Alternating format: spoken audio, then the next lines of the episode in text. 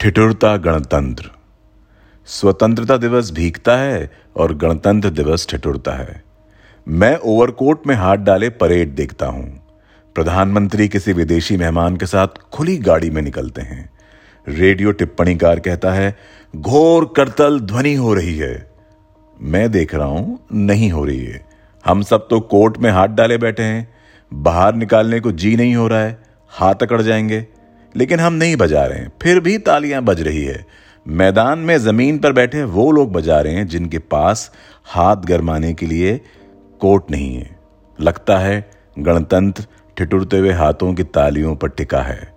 गणतंत्र को उन्हीं हाथों की ताली मिलती है जिनके मालिक के पास हाथ छिपाने के लिए गर्म कपड़ा नहीं है।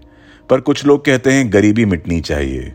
तभी दूसरे कहते हैं, ऐसा कहने वाले प्रजातंत्र के लिए खतरा पैदा कर रहे हैं। हरिशंकर परसाई साहब का लिखा हुआ है ये।